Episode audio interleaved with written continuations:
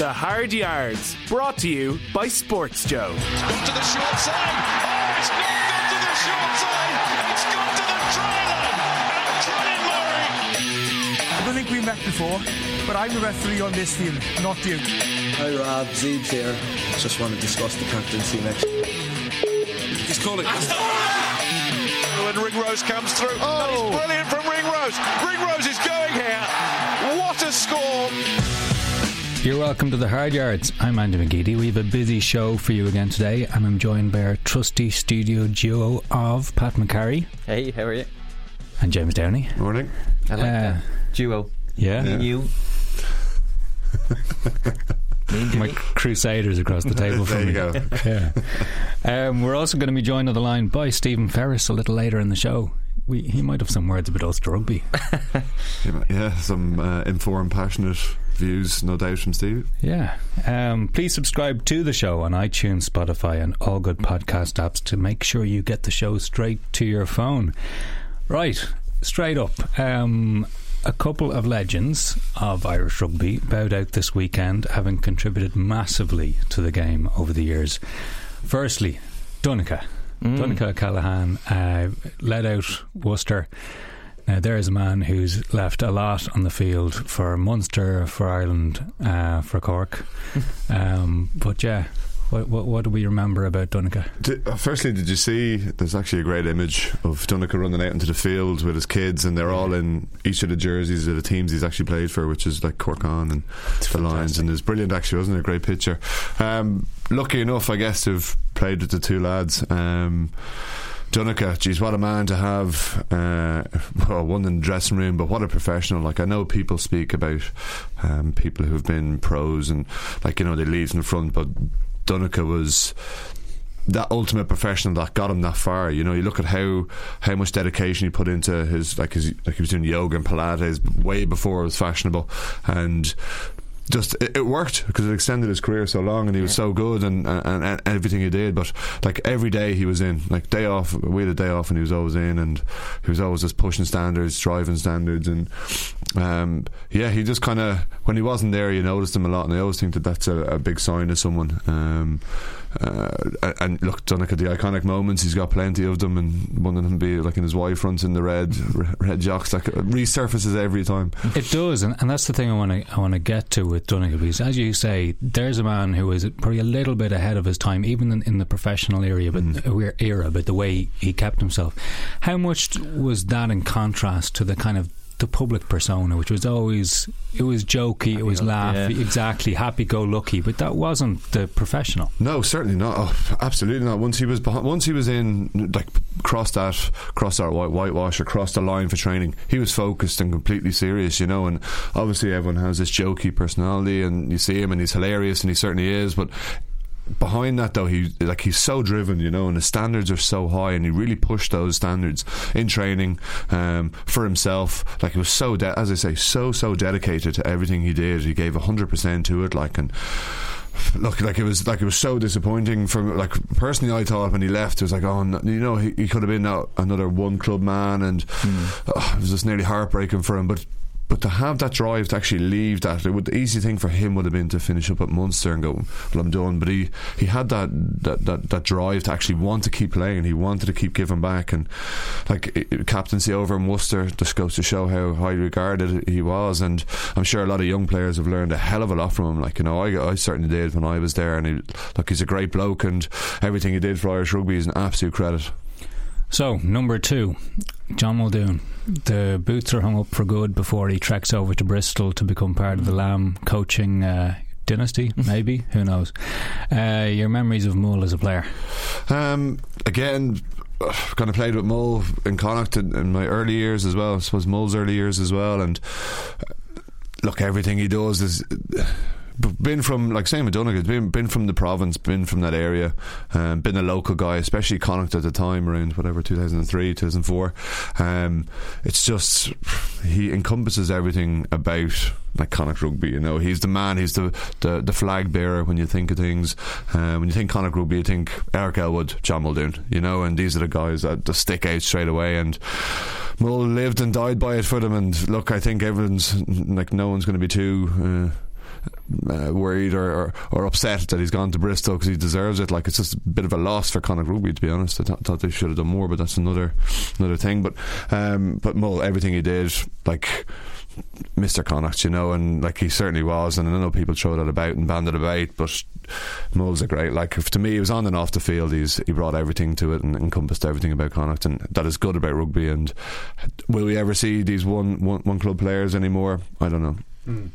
Um, Pat, you were off at Muldoon's last game. Yeah, yeah, I headed down to the sports ground for it, and th- that was it. It was even at the end. Like, it took. Um, the funny thing about it was. Um, You know, we had stayed up in the, the, the stand in the, Cl- the Clan Terrace to kind of, you know, look at Muldoon give a speech and make the lap of honour and stuff and capture all those last few moments. And uh, by the time we had got out and it was all finished and Muldoon had walked by all the fans, Leinster had already got on the bus and headed off. They were gone, like, they were back on the road. But, uh, but yeah, then Muldoon was going through and just kind of trying to, that type of guy as well, was trying to give as much time to people as he could and pose them for pictures, and it was a long goodbye from. But yeah, there was a fan, like this kind of elderly kind of fan that I saw, and he was just kind of, I think he was more so saying it to himself than anything. He was just like, he'll be back, he'll be back. So like, um, they're gutted that he's going, you know, like, because he's like, Kieran Keane was even saying he was invaluable in his first year there. Like, he said he needed Muldoon to stick around, and he asked him to stick around in his first year, and and he was, you know, he said he would be forever grateful that he did hang around and play another year. But um, yeah, to, for Connacht to lose someone like that who's spent like seventeen seasons there, like, um, but yeah, maybe he does need a bit of a break, like, you know, get away for a couple of years and get a bit of experience. And under Pat Lam, there's no better man. So, uh, but yeah, like, Connacht fans would be, you know, first opportunity to get him back. They'd they'd love to have him back, I'm sure. I, I think as well, he's gone over there, and it's. It's going to be kind of the Ronan O'Gara-esque um, when guys actually leave the bubble um, of where they've been for their whole careers. And I think Dunica might, might might say something like something similar, that you get out of that Munster bubble, you get out of that Irish bubble. Like, there's a whole different world out there, and there's mm. a whole, like, and there's different ways of doing things, and we're very insular in how we look at things in Ireland, of course, but in the U K you do get a different perspective on things and, and training habits, and you're out of that Irish system. So for Mull, it's only going to be a learning process, you know, and it's going to be great. And there's Conor McPhillips there now as well, and you know, these players can or coaching staff can actually learn so much more and, and bring it back. Like, and look at Prendy as well over in and these guys who are learning abroad, and Birch is there, and they can all come back as well. There's always a chance, there's always somewhere that they can come back. But Mull to go over and get that education abroad and bring it back. But there's there's a human dynamic as well. If you're going to be starting on a coaching career, it's going to be probably easier to do it with people who you haven't played with. Yeah, okay. yeah, yeah. You know, because otherwise you're shift, you're really shifting dynamic. But you know. As these as these things can happen, that's a phone going off in the studio. It's okay. Um, the uh, we've seen it before, where mm. a player cannot easily transition into coaching with the same group. Um, but look, listen, uh, as you've both said, best luck for John Muldoon. He's left everything out there. Um, but what a way to finish. So yeah. we haven't even talked yeah. about what happened. Yeah, yeah, the, match. yeah. the match. So forty-seven ten, Leinster absolutely murdered yeah. out west. Uh, fair play to Connacht. They played some brilliant stuff. Yeah, it was it was unbelievable. Like they they went. Um, they, like it was strange at half time, because there's a period of around fifteen minutes where Leinster were just banging on the, the door trying to get a, a try. Carbery got a penalty and then missed another one, so it could have been a lot closer. But the minutes, um, I think Tiernan O'Halloran got the intercept from James Lowe, and it, you got a sense that the party was on here, and there was going to be a good send off for Muldoon, and and then they just kept coming, and it was it was relentless stuff from Connacht, and it was it was brilliant to see. Like it was. Um, You know, to, to be able to get to that situation where, like, as I said, like the lads, Jack Carty was talking to us at the end, and he said they were trying, almost like Teddy Tamad and Masino, to try to set up Muldoon for a try in, in the final stages. Imagine thinking Leinster coming with like eight guys yeah. in their squad had won a Grand Slam, and they're trying to give Muldoon a try in the last, you know, ten minutes of the game, and missed out on the try, but uh, was able to get a conversion as well then, and and, and that was it. Like he kind of said at the end, like no no disrespect to, to Leinster, like, but uh, I thought that was interesting. Because mm. we've like it's become not a fashion, but we've seen it before now that the retiring player, a forward, go on take a conversion in your last game as a mm. bit of crack. But Muldoon straight after the game made a point of saying, "Look, apologies for the conversion, no disrespect intended." But sure, no one, I don't think anyone took that. Yeah, yeah, that was it. Like it was uh, saying, like you had Keane Healy char- out there trying to charge it down, but then that could just be gamesmanship as well. Like and like Healy's a, a winner, like so he doesn't want to see John Muldoon, you know, like taking a conversion as well. So there was a little bit of there was a few comments on the pitch, but um, nobody would have begrudged. I'm sure like Leinster would look back at it now and they won't think anything of it at all. Like, no, it's it's actually amazing how you look at players and how they retire and everyone doesn't get the send off, but John Muldoon got the kind of per, the mm. ideal send off. Like, I saw Brian Habana retired as well, and from the sidelines, you know, and like he wasn't involved, and not everyone gets that glory day that O'Driscoll got, but it's like, look at that's like that's textbook for Mull, you know. Mm. It's like gone on beating Leinster, hammering Leinster and get a conversion, you know. It's ideal. And if, and if you didn't get a chance to watch the game at the time or see highlights, go back and watch highlights. Connacht were fantastic. Yeah. And um, the uh, Adele Oaken try from uh, Delhunt's offload after Farrell's initial break, that offload is fantastic. You yeah. can actually hear on the replays the Connacht crowd at the time. After you, each replay, it just gets better. It's amazing. And from a hooker. Yeah, brilliant. Yeah. Oh, they was it the uh, like Delhunt had this. It's it's one of, you know, you you've heard of him, you've kind of seen him a couple of times, but you see him in the flesh, and best game I think he's ever, he might even tell himself that he ever played, like um, making turnovers, and he had made I think the line break for the first try from Adi Alokan as well. He had made that line break, then made another, he turned over Max Deegan to start that try, like he got the turnover, won that, twenty seconds later he's out on the right wing, this hooker, and he knew exactly what he was doing, like, you know, just falling down, back of the hand. Ah, oh, absolutely beautiful. Um, but yeah, well done Connacht. You never know, they might sell a couple more season tickets after a performance like mm. that. It yeah. was really, really good. Um, I think we've got Stephen Ferris lined up on the line. How you doing, guys? Yeah, I'm good, thanks. Yeah. Um, will we talk about Ulster rugby? We probably should.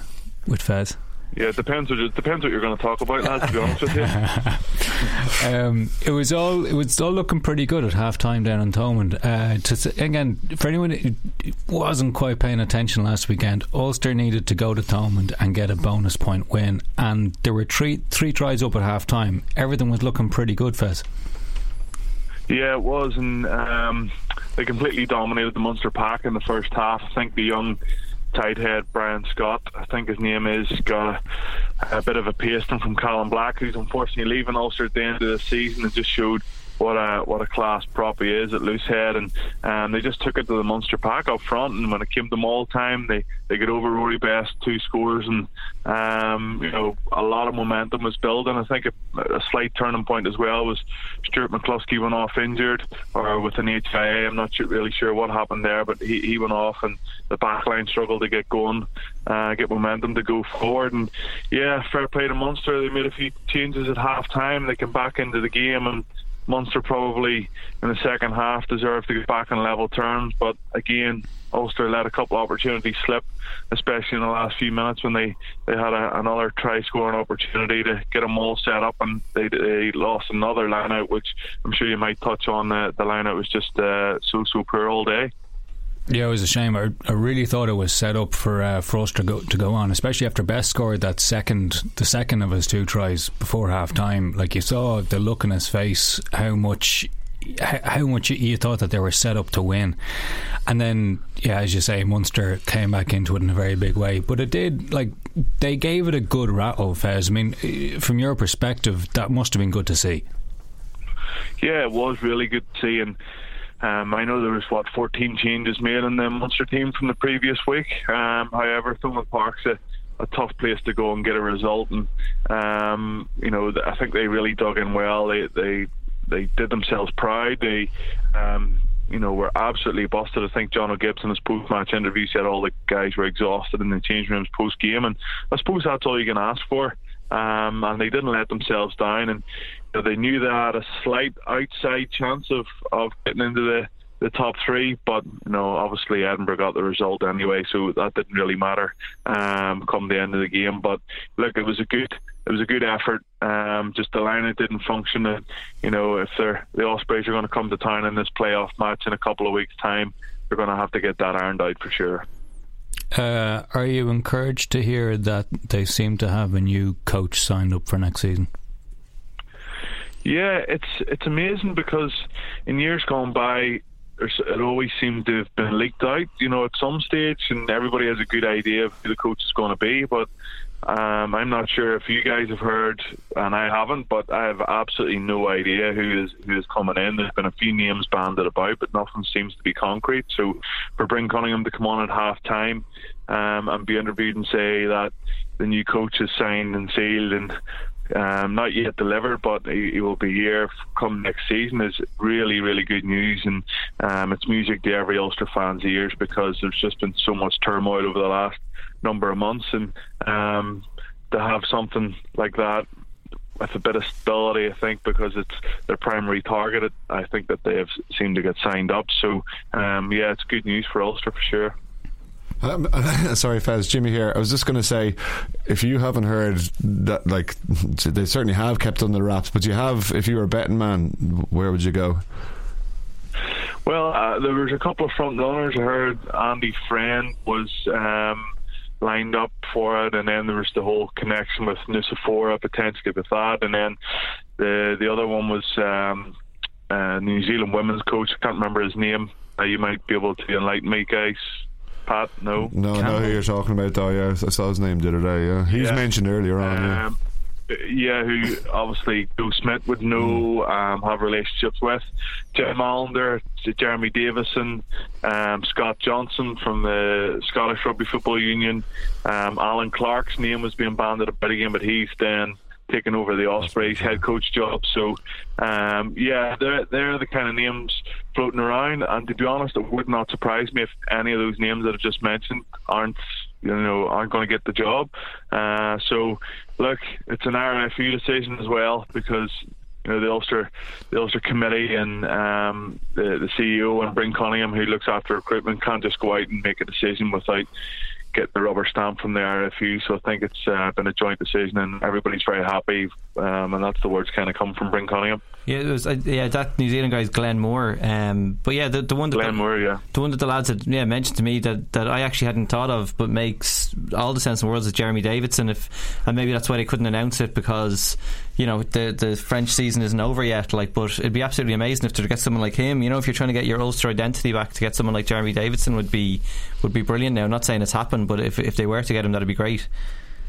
Yeah, I worked under Jeremy Davidson for a couple of seasons. Um, before he went back to France again, and you know he's a, he's a big character, um, wears his heart on his sleeve, and whether that whether that was on the on the on the field or in, in the in the coaching setup, he was very uh, you know he put boys in their place very very quickly, and I think um, that's kind of needed. Uh, you know, Les Kiss over the last couple of seasons, I was just actually thinking about Les Kiss. It almost it almost seems like years ago that Les Kiss was actually in charge of Ulster, and it wasn't that long ago, and so much has happened um, within the Ulster rugby setup um, after he's left. But Jeremy Davidson would be a hard edge, somebody who would come in and not be scared to rattle a few cages, and I think that's maybe maybe what's needed and what's been lacking over the last couple of seasons, is that um, you know, everybody's just kind of in their comfort zone, um, and they get the best out of some of the lads, especially some of the younger group coming through, which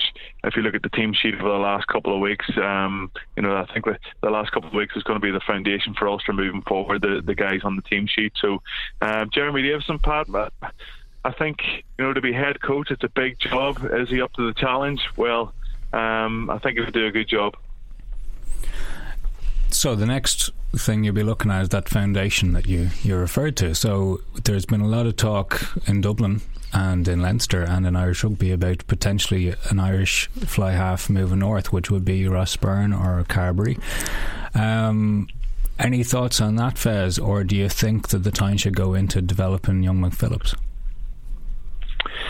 Yeah, um, I'm just not sure. You know, I've, I've thought about this quite a bit over the last week, and I know there's been a lot of chat about it throughout the media. Um, Joey Carbery, you know, who's obviously playing second fiddle to Johnny Sexton, but yet is getting no game time. And when he does get game time for Leinster, he's playing full back or out of position. And, um, you know, for, for Joey Carbery to, to retain that spot of being Johnny Sexton's backup, I think he needs to play regular rugby. Um, is that going to be at Leinster? No, because Johnny Sexton's going to be there. So uh, Eddie O'Sullivan said uh, it's not like he would be moving to Eastern Mongolia. It's, it's, he's only moving one hundred miles up the road, so it's not a big deal. And I think I think going forward, somebody like Carbery could potentially come to Ulster, but is he any better than Johnny McPhillips? You know, Johnny McPhillips is only a young kid. Um, so I, I just don't know is the answer. Um, and again, the R F U are the ones that are going to be putting a lot of pressure in this to try and make sure that they have all their options covered. I'd say I'd say Carbery is better than McPhillips, as, as good as McPhillips is, but um, I, I think it could work out if they were to get someone like Carbery ahead of um, you know ahead of Byrne. You know, at least Carbery, he could you know get that time at ten, but then he's going to be called off for Ireland, so McPhillips would then have the time to kind of get some game time as well. So in, in terms of like how things might work out to benefit Ulster and Ireland the most, I think Carbery would be the, the one to go. I know you said Byrne before. Yeah, you should, um, I'd be Stevie. I'd be of the like England that if Ulster had a choice that they'd nearly look at, at Byrne perhaps, because Byrne's going to be there. Like, he's more consistent sometimes, I think, um, than Joey, and he's there. Like when, when Johnny goes, they play they play Byrne, you know, and when the two lads go, there's Byrne. So if Ulster do lose, uh, if Carbery went there and he left, then okay, McPhillips is going to get game time, yeah, which is good, but you've got Byrne who, who's there, and he kicks well and he's very reliable, and everything he does is extremely good and, and solid. So I would have actually thought that I would prefer a Byrne type player. If you look at the if you look at the Leinster squad, and you know Johnny Sexton isn't going to be around for the next you know five six years. You know he's going to be hanging the boots up at some stage over the next couple of seasons. You would you would you would think. So from Leinster, you know who does Leo Cullen want as yeah. his ten in two years' time to take to drive his Leinster team forward?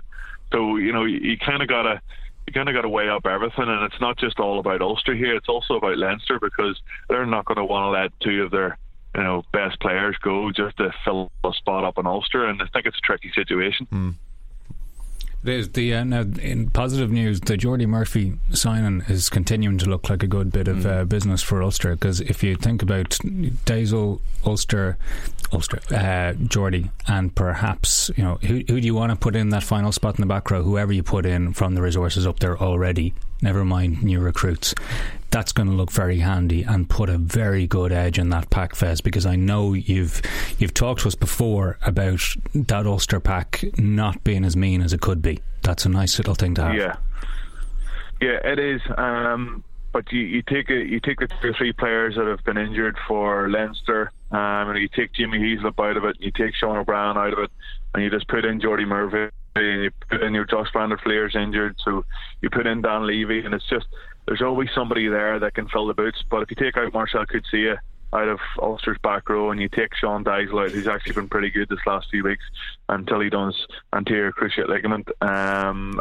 a couple of weeks ago. So, you know, I just think, yes, it looks brilliant if you have You know, Kutsia, you have Jordi Murphy, and you have either Nick Timoney or Sean Reedy mm. um, playing open side. Then it looks brilliant, but then you just take one of those guys out with an injury, or no take two guys out with an injury. I still think they need to work hard on their strength and depth, and it wouldn't surprise me if they if they look for another signing um, in in the back row, second row, just to make sure and bolster the squad for next season. But yeah, I totally agree with you. It, it's a very tasty back row if you if you keep them all fit, but that's uh, easier said than done. In, in modern day rugby, they could bring in your old mate James Haskell, Stephen. I think he's on, he's on the go, isn't he, this summer? Yeah, no, it would be good for squad morale. I think he'd be uh, he'd be a good guy to have around the change rooms. Uh, but yeah, uh, I, I'm not sure. I think they'd be looking to bring in somebody a bit younger. Um, Somebody uh, like uh, some, someone be, said African. yeah, yeah, yeah, yeah. No, no more staffers. the um, listen. Uh, before we let you go, um, we talked earlier on in the show about uh, Donncha O'Callaghan and John Muldoon retired, retiring. Uh, played their last bit of rugby this week. Um, anything that comes into your head when you think of those two names? Ah, uh, geez. Um, Uh, John Muldoon's just hard as nails, so durable. Um, you know, a nightmare to play against when uh, when you were playing against Connacht. Um, you know, obviously was involved in a lot of camps with them over the years. Uh, with, with Ireland and Ireland Day, and um, even you know, Big Donners is just uh, I, I just thought he was going to keep playing. I thought he was going to be the first uh, rugby player to p- play rugby until he was fifty years of age. Uh, he just uh, keeps trucking away, keeps his body in good shape. But they're just two good guys, you know, and I think um, they'll, they'll go into retirement well. You know, John Muldoon, he's, he's going to move into coaching. Donncha O'Callaghan, I'm not one hundred percent sure what he's doing, but he's, he's, uh, you see him in the media more and more. So um, I think I can say, you know, I wish them both very well in the, in, in the retirement, but two really, really good lads, two fantastic rugby players who were tremendous servants to to uh, to Connacht and, and to Munster, and for Donner's moving on and finishing the last couple couple of years of his career away in Worcester. So, you know, fair play to the two lads, and um, I wish them well. That's well said. Stephen Ferris, thanks for joining us in the Hard Yards. Thanks very much, lads. Yeah, that was a good chat with Fez. Um, one thing we haven't touched on yet is the miracle route for Ulster. So right now, they missed out on getting into the Pro fourteen mm. playoffs. They are into a Champions Cup playoff versus Ospreys, and they would be at home, which is important. Mm. Uh, but there is a miracle route. So what is the miracle route that people have talked about? It is the final twentieth place in the Champions Cup, and this is going to take a second, so trap yourselves in. There is a way that Ulster can still get automatic qualification for the Champions Cup, and there's a way that Ulster fans should remain uh, interested in rugby this weekend, even though they're not in the playoffs. How does it happen? Firstly, you need to work through the rules on the Champions Cup. Leinster need to win the Champions Cup, right? That's a given. As well as that, you need a team to win the Challenge Cup final that have already qualified through their league, right? So there's this Cardiff versus Gloucester. Cardiff are already in. Gloucester are currently in sixth in the Premiership on fifty-six points, and Sale are just behind them on fifty-four. So this weekend, Ulster fans, you want Gloucester to win at Saracens or Sale to get beaten by Leicester. Either way, you want Gloucester to qualify in sixth. Now, if that happens, right, so you're adding on to your accumulator, um, you want all the losing Challenge Cup semi-final teams to also have already qualified, which means Newcastle, you're grand, they're safe in fourth, but the top fourteen's where it gets really interesting. So you've got Poe in eighth on sixty-two, La Rochelle are in seventh also on sixty-two, Castor in sixth on sixty-four, and Leon in fifth on sixty-six. You need Poe to beat Toulon, who are also fighting for the second seed and a bye into the Uh, Sammy's up there. So yeah, there's a lot going on, but if all those things were to happen, mm-hmm. right, so if Gloucester and Poe were to finish in their top six, then and you need Leinster to win the Champions Cup, if all that happens, then Ulster would, I think, almost certainly get through as an automatic, if I've got this right. Or, okay. or you can just beat the Ospreys. Or you could just beat the Ospreys. There, there. Yeah, that'd be good. Uh, yeah, so you could see both Ulster and Ospreys go through potentially. Well, Ospreys would go through too, would they? If so, if then if you had Ospreys beating Ulster in the playoff, if the playoff were to take place, we don't know. That's oh the thing that God. isn't written down. Would the playoff take place if both teams were already guaranteed to go through? I don't know. There you go. Just put the cheetahs in. The lads Champions have actually fallen asleep here. So let's move on to the next bit. So we've got next weekend rugby, Munster play Edinburgh. Mm-hmm. Earlier on in the season we'd have said that was a fairly handy one for Munster. It is no longer a handy one. Uh, hat tip to Simon Thomas from Wales Online, who pointed out that the only teams to win at least fifteen games in the Pro fourteen were the two Scots teams, Glasgow and Edinburgh. Oh really? Yeah, yeah. They both won fifteen games. Yeah. No one else won that many. Edinburgh have been on a hell of a run. Yeah, they've uh, they've got that little bit of dog about them, that kind of Leicester-esque that Cockerell's brought. Cocker-esque. yeah, yeah, but it seems to be um, seems to be uh, something that steeliness he's brought into that Edinburgh side. Um, I watched them against Glasgow at the weekend, and very impressive. Um, like you know, I think these matches are like they've brought. They've always had a, a decent defensive side. Like I think. Um, And Glasgow would always get the plaudits for the open rugby that they play, but very impressed with how Edinburgh actually played at the weekend. Um, threw the ball around, but ultimately your success is going to be built on your defence, and I was very impressed with uh, uh, what Cockrell's done to them, and just given that, as I said, that little bit of steel up front, and um, that adds in, into it. And I think people forget about Edinburgh, and I think they actually take a lot of teams uh, by surprise. Sometimes I don't think teams give them the respect they deserve. Um, same with some of the Italian sides. Not saying that they're as bad as that now, but I do think that people do kind of just treat them with a little bit of Edinburgh. Okay, we should we should get a win here, you know. Well, they they have been a soft touch at times, yeah. especially like, you know, when they've been playing in a, you know, three thousand people at Murrayfield, that kind of thing, where it just it seems mm. a bit of a joke. There's not much of an occasion, um, but yeah, they're good. Right now, they're good. But Munster are ten point favourites with the bookies this weekend. That's a big one. That's a big one. Um, but again, you're talking, you're taking into account the Thomond Park factor. You're taking into account. You'd expect some of the players to to, to come back in. Fez mentioned it there. Fourteen changes. Um, was quite it was quite a, a like a second string team, you know, as it rests. So resting some of the boys, the Edinburgh boys then will be well hardened, having played a, a Glasgow derby, uh, or sorry, um, Scottish, Scottish derby, derby and.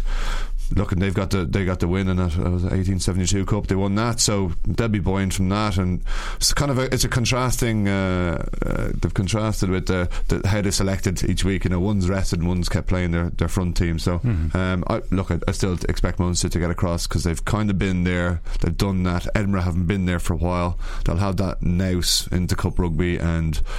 The home factor again. Okay, so that game is going to be on Sky Sports, T G Carr and B B C Alba. Um, now, very quickly, the other game is an absolute corker, Pat. Scarlets and Cheetahs. Yeah, that should be good, shouldn't it? I think, um, uh, yeah, that's is that the Friday? Is that on Friday night or is that? They're both on the Saturday. Saturday as well. Yeah. And did they cr- clash or are they? No, so the, the Munster Edinburgh is three fifteen on Saturday, and uh, Scarlets Cheetahs is six thirty five. Yeah, worth tuning in for, isn't it? Like, yeah, if you can. So that's uh, the only. It's on SuperSport in South Africa, and it's on S four C up here. So Ooh. do yourself a favour if you can tune that into your dish or whatever. Do it because that is going to be an absolute cracker of a game. Scarlets are down as fourteen point favourites, but that could be like. sixty, seventy points in that game. That'd be a nice open, open game, wouldn't it? Yeah. Oh yeah. See, Tyg Byrne again at the weekend had a line-out steal and then finished off a few phases Couple later for a try. Yeah, yeah, yeah, he's unreal. He's done pretty well. Um, one thing I will note: the uh, if Munster do get through, right, or whoever got through from that game, uh, Leinster played the week directly after the Champions Cup final. That hasn't worked out well always in the past. Yeah, th- especially if they win. Well, like they won't be complaining if they win, but to mm. go from that high. To then go and, you know... Either way. Yeah. It's, um, you're, you're trying to top off one peak performance with trying not to slip up the next week. Uh, right. Uh, we will look at some of your fan questions next. The Hard Yards, brought to you by Sports Joe. Welcome back to the Hard Yards. We're going to take a look at some of your social media questions now. Thanks to everyone who sent them in. Be f- sure to follow us on Twitter at, at @thyrugby and use the hashtag AskTHY if you want to get a question in for next week's show. First one uh, from Gifts and Rugby and Stuff. Uh, if Masino and Sarjeski are out, where would you set the handicap for the final? Handicap is at eight points. That's where it is. Hasn't really uh, moved too much in the last couple of days. I don't think. Could be wrong. Masino out is huge. Yeah, that's the big one. I don't, I, I don't think I'd, I'd worry too much about Sarjeski off because he was only on the bench anyway. It, well, he's he's part of a dovetailing hooking duo. Yeah. But Masino has been a game winner all on his own um, for a club and country. And he's a mm. kicker as well, so yeah. It's like you're talking huge, you know. I mean, he must be... I'm I'm not sure of anyone on either side, and I include Jonathan Sexton in that, um, who could have impacted this game more by being out. Yeah, oh, I, was just, I was just kind of thinking, yeah, does that mean Carter starts then? You know, like, yeah. Does that mean Pat Lambie gets dropped or moved somewhere else in the back line? And um, yeah, they could have to rejig it because they need the, you know, if you're gonna, they just need to rack up the points. And Masino was great for just giving you the, like, even as he did against Munster, killed them with kind of penalties as well to kind of stretch that lead. So um, they could have to make a good few changes if he's out. Then yeah, who's the, who's the backup nine offhand? Oh Jesus, no. No, my, oh, I'll my, tell you my, in the next mind blank. sixty seconds. There's two of them. I know, but that's what I mean. Like, no, no disrespect to whoever it is, but I'm sure we've got Masino like ingrained on the brain, and then to have someone else of I don't know who it's going to be to step up. You know, it's a, it's a, it seems to be a, big, a bit of a drop off.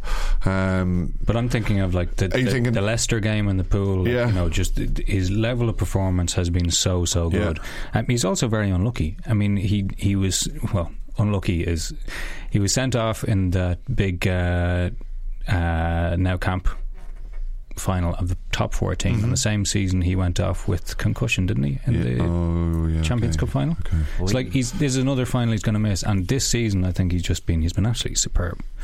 Um, so yeah, it, great for Leinster. Uh, you know, huge bit of luck. Uh, Xavier Chauveau and Teddy Irabarren. Uh, yeah, I didn't even try to pronounce that, James, so don't even start. Teddy doesn't right. even have his own Wikipedia page, so I don't really have that much faith in him at the moment. Um, yeah, for the occasion, it's a loss. It is, yeah. yeah. For Leinster fans, brilliant. Yeah, of course. Yeah, right. yeah, um, similar theme, Colin Mahagan asks, did James Lowe play himself out of the Champions Cup final? Well, if you treated the game out west as a potential trial to get into a Champions Cup final squad, he didn't do well. No, no, he was... Um, yeah, he was. He had a pretty poor game. Um, you know, like uh, he's still a great guy, you know, great talent to watch when th- teams are going forward, but there's always been question marks about his defence as well, and um, just kind of a haphazard performance he put in. Um, like I think he was at fault for um, even the first try. Like I know the, some people would say Leinster should have defended stronger at the Rucks, but um, he kind of rushed out of the line, all or nothing tackle, and, and missed it. Like so he had to kind of own that one as well, gave the intercept pass away as well. And I was saying there was another time where he just got stepped, um, I think it was either by Tom Farrell or, or Tiernan O'Halloran, and you could just see him pointing to Carbery as in, I've just missed him, you tackle him next, like, you know, and, and jogging back as well. So um, yeah, like considering that he's still in there, like, you know, if they can get Luke McGrath fit back again, like Lowe is in with a shot, like, but he he did himself no favours at all at the weekend. Yeah, it was extremely casual. That's what that's how I'd put it, like an extremely casual performance from him. Just how he just kind of went about it, but it wasn't just him. I think we kind of didn't really touch on it before, but the Leinster performance, Leinster actually don't have a great record in the sports grounds, you know, mm. and they don't like going there. They normally change the team soft, an awful lot. Soft city boys from Dublin, is it? Coming down, yeah. Um, but look, I think it's just a bit of a mindset thing that Leinster can show. This can be a kick up uh, the ass to them that, look, we can't switch off, we're not uh, don't believe all the stuff you're reading about or, or, or people are speaking about you. Just to bring them back down to earth now, and it's it'll be used to beat them now in the next couple of weeks, I'm sure. Yeah, okay. Yeah, that was it. Like I just uh, one of the things as well, just like you saw maybe Gavin Thornbury was to stand out uh, second row down there, you know, compared against Maloney and McCarney as well, and then Dennis Buckley was getting on top of Andrew Porter, and Porter's coasted through his career so far, and this was a day where they were getting in his face and he was making a few mistakes and giving penalties away. So a few lads there who might have thought that, you know, this rugby game was easy has found that it's it's not so as well. Hmm. Okay. Um, good one here from uh, Sean Maliff. I hope I pronounced that right, Sean. Um, with the increase in injuries and concussion, is it time to put an extra back on the bench? Ireland have been forced to play Marmion on the wing a couple of times due to the current rule. Um, we are interpreting this as being we need an extra slot on the bench that would increase squad size. Yeah, and twenty-fourth man, yeah, isn't it? Yeah, so nine, nine on the bench, isn't it? Yeah, there's eight already, so nine yeah. on the bench. So be up to twenty-four. Um, I guarantee you, within a couple of weeks of this happening, some team's going to go with like a seven two split or something mad. Yeah, exactly. Yeah. I think even in uh, in the U B L, you have five subs and you can make kind of interchanges. I know people are going to compare and say rugby league esque, but you can make a certain amount of changes, so you can bring guys on and off and on and oh. off and rest players, hmm. and you have whatever amount of, of subs you can make. So maybe in, I wouldn't increase numbers, certainly not, um, but maybe if you could kind of, I don't know, people are always going to uh, manipulate the rules as much as they can or play within the rules or close to the edge, and I think that if you shorten them, then you could make those kind of, you know, if someone's looking a bit, needs a break on and off, just give them breaks, and it, it works. I'd actually, I'd almost go the other way. I'd be interested in arguments to reduce the number of subs. Yeah. You know, because we see an awful lot of people coming in for twenty minutes of a game and they are just unloading everything, and mm. their professional physique and everything about mm. them, but they're packing an hour's worth of hitting at twenty minutes. Mm. And that closes down a lot of space on a field and has a lot of impacts. Um, but yeah, people are going to ask questions like this. On the point of concussion, um, I would just add there's been a, a law clarification from the uh, World Rugby this month that just clarified the piece about H I As. So let's say you have used all your subs. Well, if you have a H I A, you can bring on a replacement, someone who's already come off. and if they have to stay off, that player can stay on. Oh, so really? There are, you know, mm. there are practical things that are being done around this. Um, but yeah, I, I personally would be against increasing the bench. Interesting to see yeah. how the, the French use that in the Six Nations next yeah, well, that's season. What I was going to say. Jesus, you went there. Oh, that did. Went. You were thinking it though as well. uh, one from Matthew Roddy. Do you think rugby could ever use an adapted version of the combine or draft system that we see in the N F L? Maybe have a European draft. Draft to be interesting for me personally. Combine, no, um, because that's promoting um, one-off gym uh, bunnies gym, completely, which uh, is relevant to American football because it's so stop-start, so everything's this impact. It's all explosiveness. Rugby's not. It is to a certain degree, but it's much more stamina-based, and you can't. You do testing anyway, but I don't think it's right to, for people to be selected on a one-off. Could, could we do it? Could we? Could we organise the combine differently? Like, you know, like biathlon, where they have to sort of co- cross-country ski for ages and then calm down and shoot. So we could have them running. Get the heart rate down. Yeah, yeah, yeah. You could, yeah, yeah. And mathematical equations or something like that to solve it. Solve it when you're when you're going for a run or something. Exactly. Uh, yeah. Jim, dra- Jim's going. What, what are you on? Yeah, but the, the, dra- the draft to be interesting. It's not going to happen, but no. It'll be interesting. It's not. It's a. Uh, there's not enough. Nice, there's not enough money in the game for it to make sense. No, and this is where you need um, the big backers of the States and stuff like that, and all this T V money to increase and to. Get back like uh, like soccer about what was back in the day.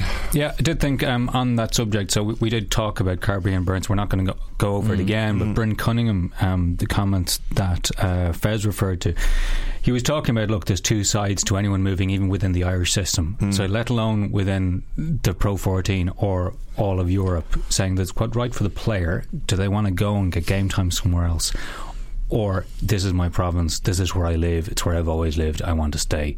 You need to throw all of that out if you go draft, and it, it, it ain't working unless you're really centralised. It, it could work in an Irish context only, but even then, I don't O'Gara know. Would hate it, wouldn't he? Ronan O'Gara. Yeah, would but hate but that. I think a lot of players would, wouldn't they? I think it's like, it's a good point, and I think it's like if some players were told to go somewhere and they mightn't want to play for them, and like I think we, we one person we can kind of look at was that kind of Ian Madigan before mm. he left. You know, he was kind of offered around, and he was like, I couldn't see myself playing there, couldn't yep. see myself playing there, so. It's it's one of it's one of the strengths of the Irish mm. system yep. as well as potentially a weakness. Um, it's about getting that balance. Um, last one from Matthew Roddy. Uh, do you think we should introduce fly on the wall season documentaries like the N F L show All or Nothing for rugby? You could have a series that follows fourteens from across the season in Super Rugby, Pro fourteen, Top fourteen in the Premiership. That'd be interesting. Would, wouldn't it? Yeah, because I, I enjoy Hard Knocks, yeah. so that's good. And, and, and I saw the A Year Till Sunday, the Galway one.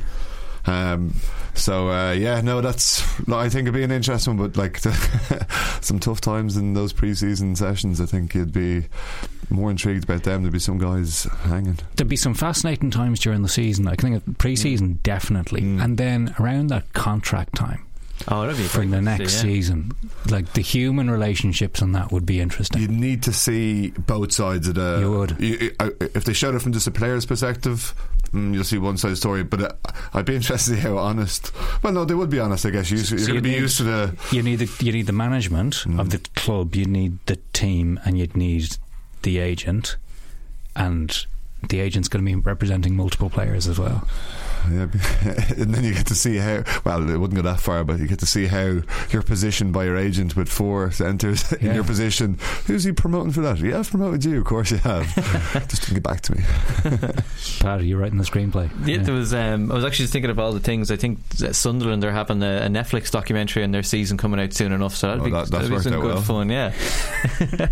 but, but they, um, there, there is, because it was an interesting one, even just to see that dynamic. I remember talking to Bernard Jackman before, and he had, when he was at Grenoble, he had, what he had done the season before was he had let a lot of guys know around January, February, we're not keeping you on for the next season, and then their performance levels fell off the cliff, like, and then the next season he was saying he had to be a bit meaner about it and a bit more sly about it and let lads know, like, at the last minute, we're not keeping you on for next season. Like. And do you know what? If mm-hmm. I was if I was given carte blanche to do that, I wouldn't do it about Leinster. I wouldn't do it about Saracens. I'd do it about Dragons or Zebrae or the Kings. You're going to get better stories there. I do about I do it about London Irish fighting off relegation and then getting. That's where the human interest is. Yeah, you know. Um, okay, we like the idea. Not going to happen. Let's shop it around. Let's shop it around, exactly. Right, that's it for this week. Make sure to use the hashtag Ask T H Y if you want to get a question in for next week. So thanks to Pat, James and Fez, to Al Nacknan for producing, and Shane Dempsey and Fiona Delaney were on production. We'll be back next Monday with a new podcast. Subscribe to it on iTunes, Podcast Republic, SoundCloud and every good podcast app to get it straight to your phone. This has been The Hard Yards. I'm Andy McGeady. Thank you for listening and we'll talk to you next week. The Hard Yards, brought to you by Sports Joe.